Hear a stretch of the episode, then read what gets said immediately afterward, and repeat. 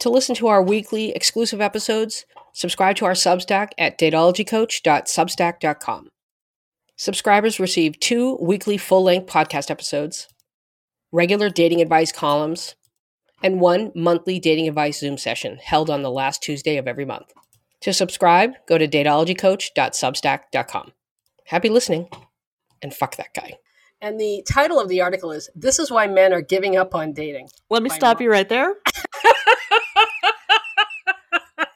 Who fucking cares? Literally, no one cares. Bye. Bye. All right. As someone who has actively been working in the realm of sex therapy and relationships for men over the last five years, I've noticed a trend. Let me stop you right there.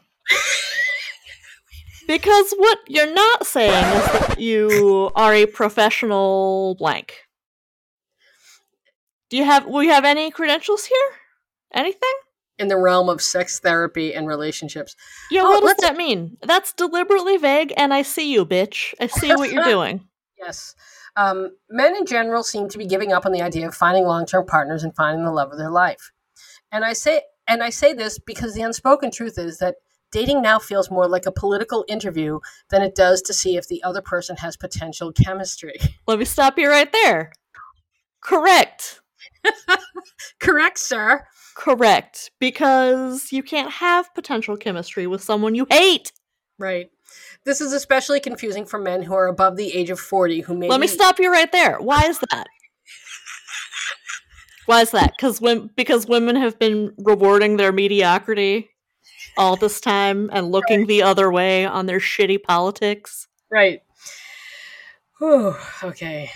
And this is because the rules and expectations of dating have changed so much over the last 20 years. Good. Okay. I have been in multiple I have been in multiple occasions where I have offered to open a door out of kindness, not as some political stance or agenda. Let me stop you right there. of course you have an agenda. and not acting like you don't have an agenda is your agenda. Right. I see you, bitch. And quite a few times I was met with verbal criticism because that gesture somehow implied that she was incapable of opening a door for herself. Let me stop you right there. Stop you right there. That's this obviously bullshit. Have you ever met a woman, sir? I don't I don't believe that this has ever happened. No, we we I, mean we, this isn't a thing. This isn't a thing there's always a reluctance for me to offer to pay for a drink or a meal. On whose part? Yours? There's always a reluctance for me to offer to pay for a drink or a meal, as that has also been directly offensive to some females. Well, so let me stop you right there. What in the Fox News? that I have been on dates with. No, what? No, he's afraid. What? he's afraid to offend women if he offers to pay. No, he's not. I know. No. Most of the times, nothing is directly said verbally, but after the gesture has been made, the vibe of the date progressively goes downhill until you find out at some point that she doesn't need a man to pay for her. What? Correct. Okay, hang on. So, so maybe you should use your words, sir, because you got a lot of them here. You got all the words for us here on this uh medium post, right? But like you're telling me you go out on a date and you just stare each other down as if you're playing gender role chicken. And then things get weird? The vibes are off? Oh, weird. Wait a minute.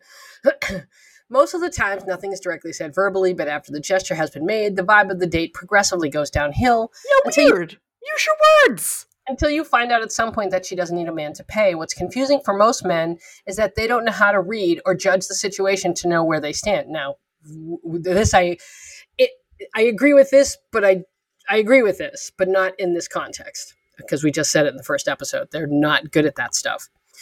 Also, uh, fine. Good. You know where you stand? Nowhere, because you're a stranger.